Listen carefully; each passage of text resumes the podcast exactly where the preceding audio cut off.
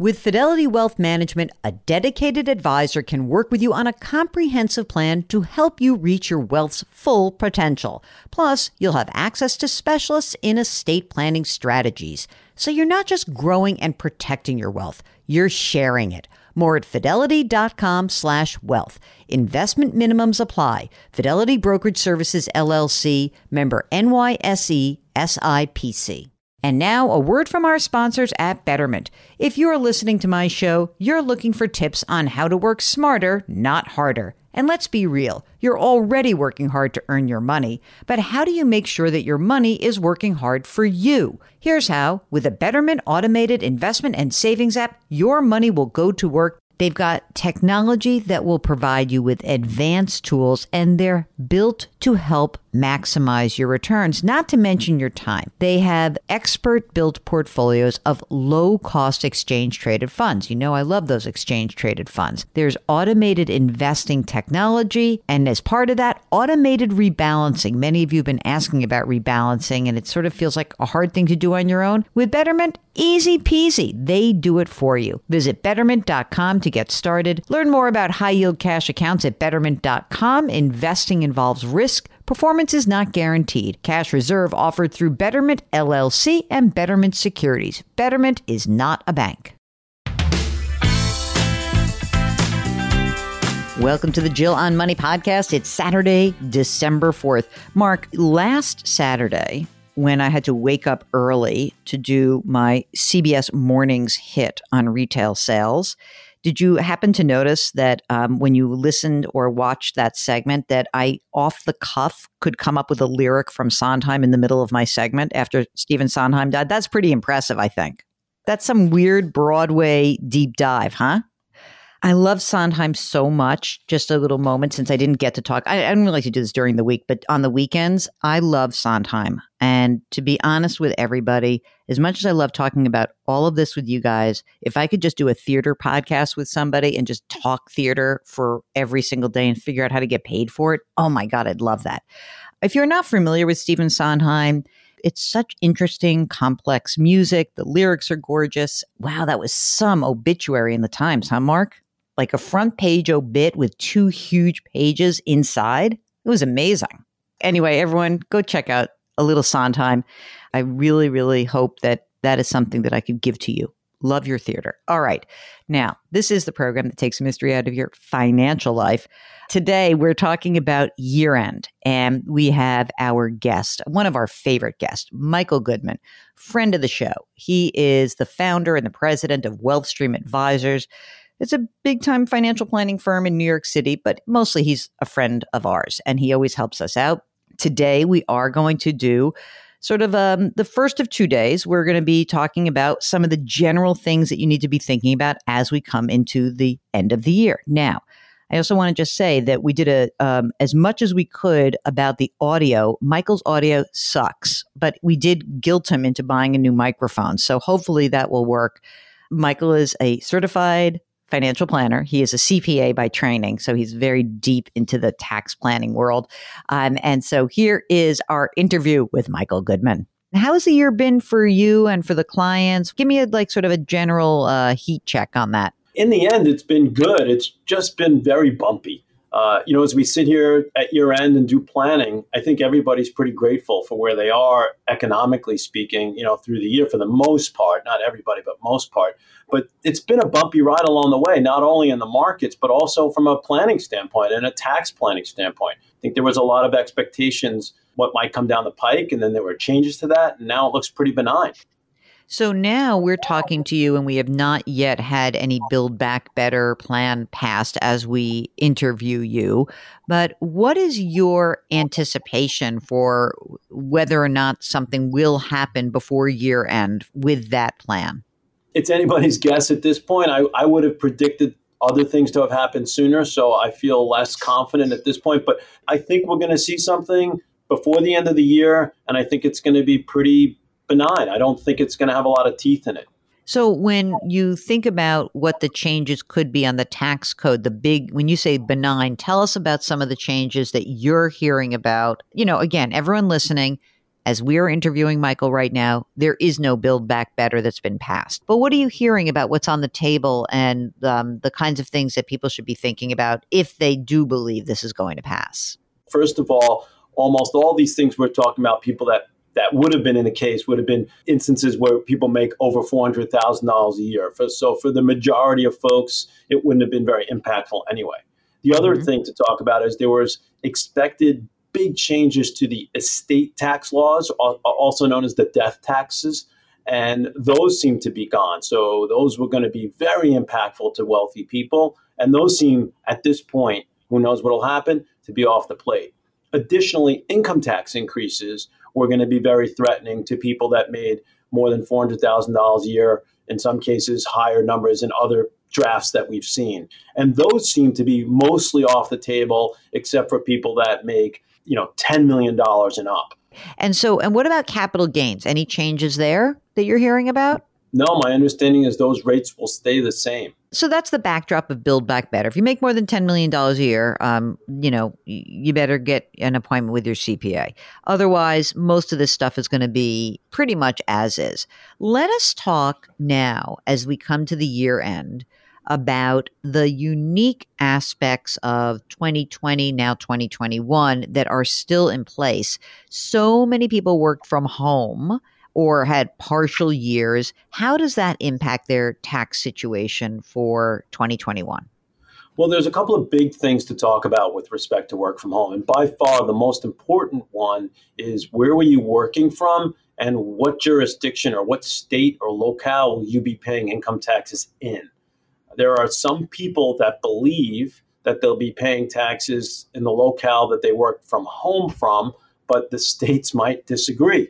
You might even find yourself in a position if you were originally living in one state, but now were working from, quote, home in another state, that you might have both states looking for your income taxes. So, this is something that people need to look very carefully about. And what about the idea of deducting some of the expenses? I mean, remember in 2020, everyone's like, oh my God, I bought a chair and a desk and I spent thousands of dollars and I made a home office. And we had to break the news to them that, like, uh oh, you're, you're not entitled to take anything. You're an employee. And there's no been no change to those rules, right, Michael? That's right. So if you are uh, an employee only receiving your income via a W 2, then you're going to have a hard time getting those deductions. As a matter of fact, you're not going to be able to deduct those expenses. Your best chance would be to go to your employer and try to see if you can get reimbursed for those expenses. However, if you have some side hustle going on and some 1099 or self employment income coming in, that's where you'd want to take advantage of those expenses.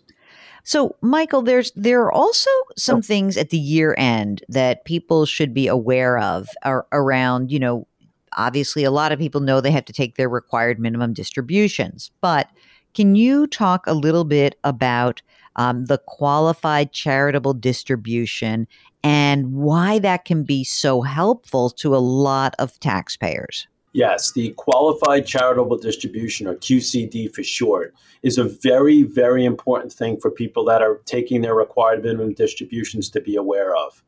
And this is because you can take up to $100,000 or your RMD, the lesser of those two, and have that money be directed to a charity.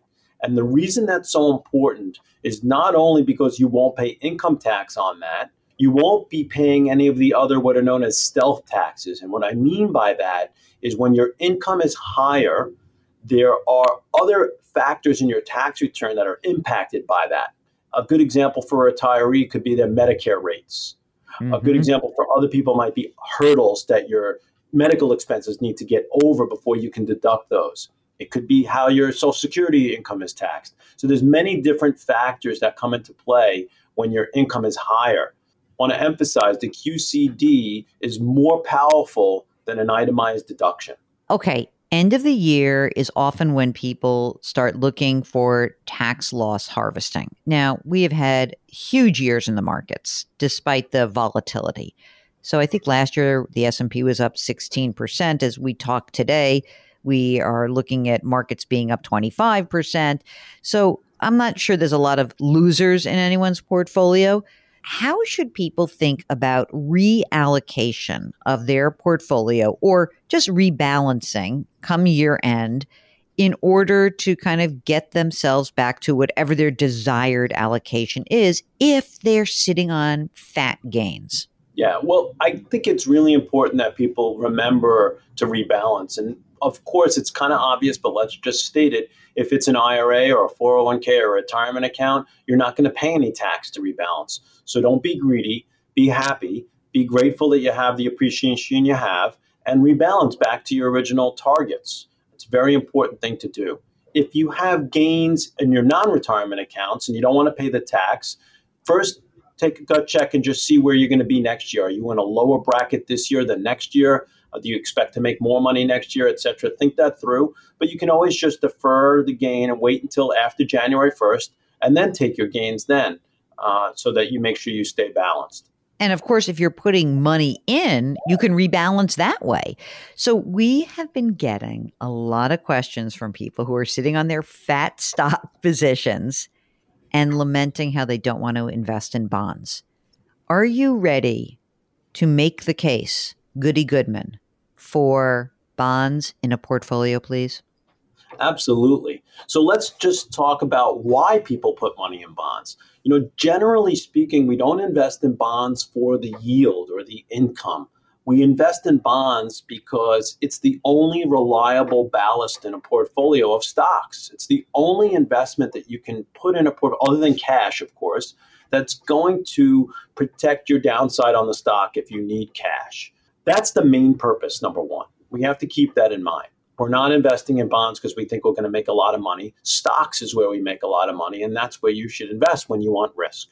Two, if you buy bonds and you're getting income, even if it's modest, you're getting that income. You're locked in. You don't necessarily need to buy bonds in this environment that are 30 year bonds. You would want bonds that are probably shorter to maybe intermediate uh, portfolio, but there is some income coming in, especially if you're in a very high tax bracket because the municipal bonds are tax free.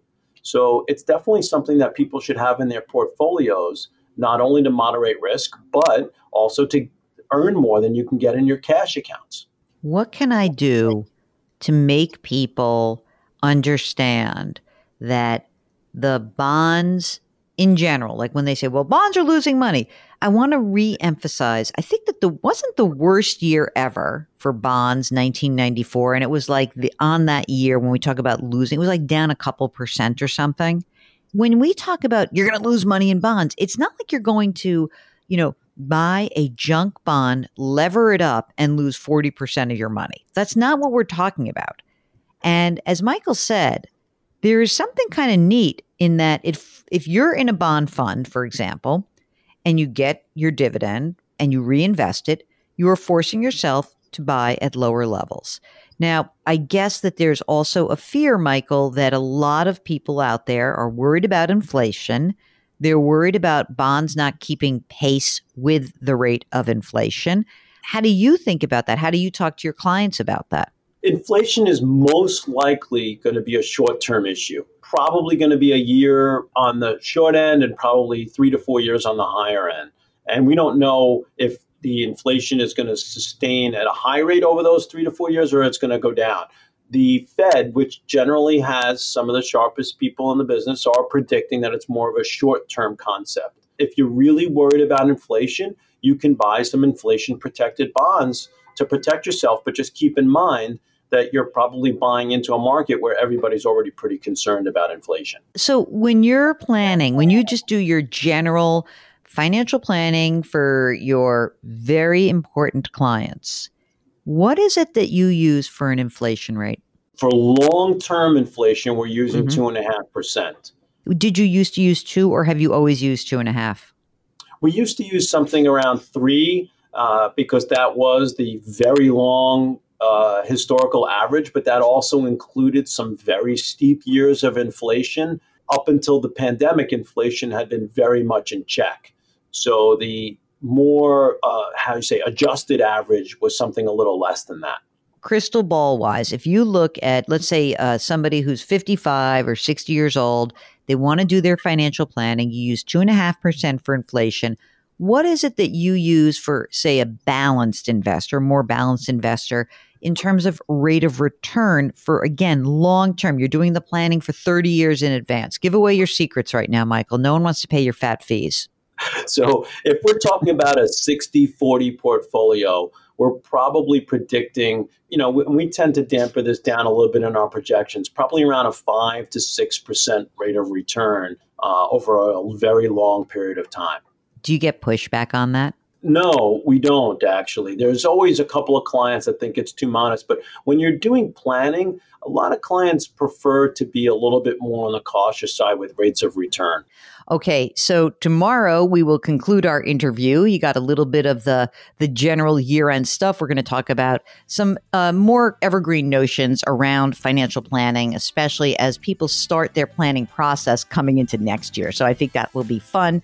And if you have a question, either for me and Mark or Michael Goodman, just go to our website, jillonmoney.com, and click the contact button. While you're there, you can subscribe to our sister broadcast, Eye on Money, or you can do that wherever you get your podcasts. That's the program. We do want to thank you so much for listening and try to lift somebody up today. It will make you feel so good and it will make that person feel good. Remember our mantra it's going to remain right through the end of this year and probably in next year too. Grit, growth, grace. Thank you for listening. We'll talk to you tomorrow.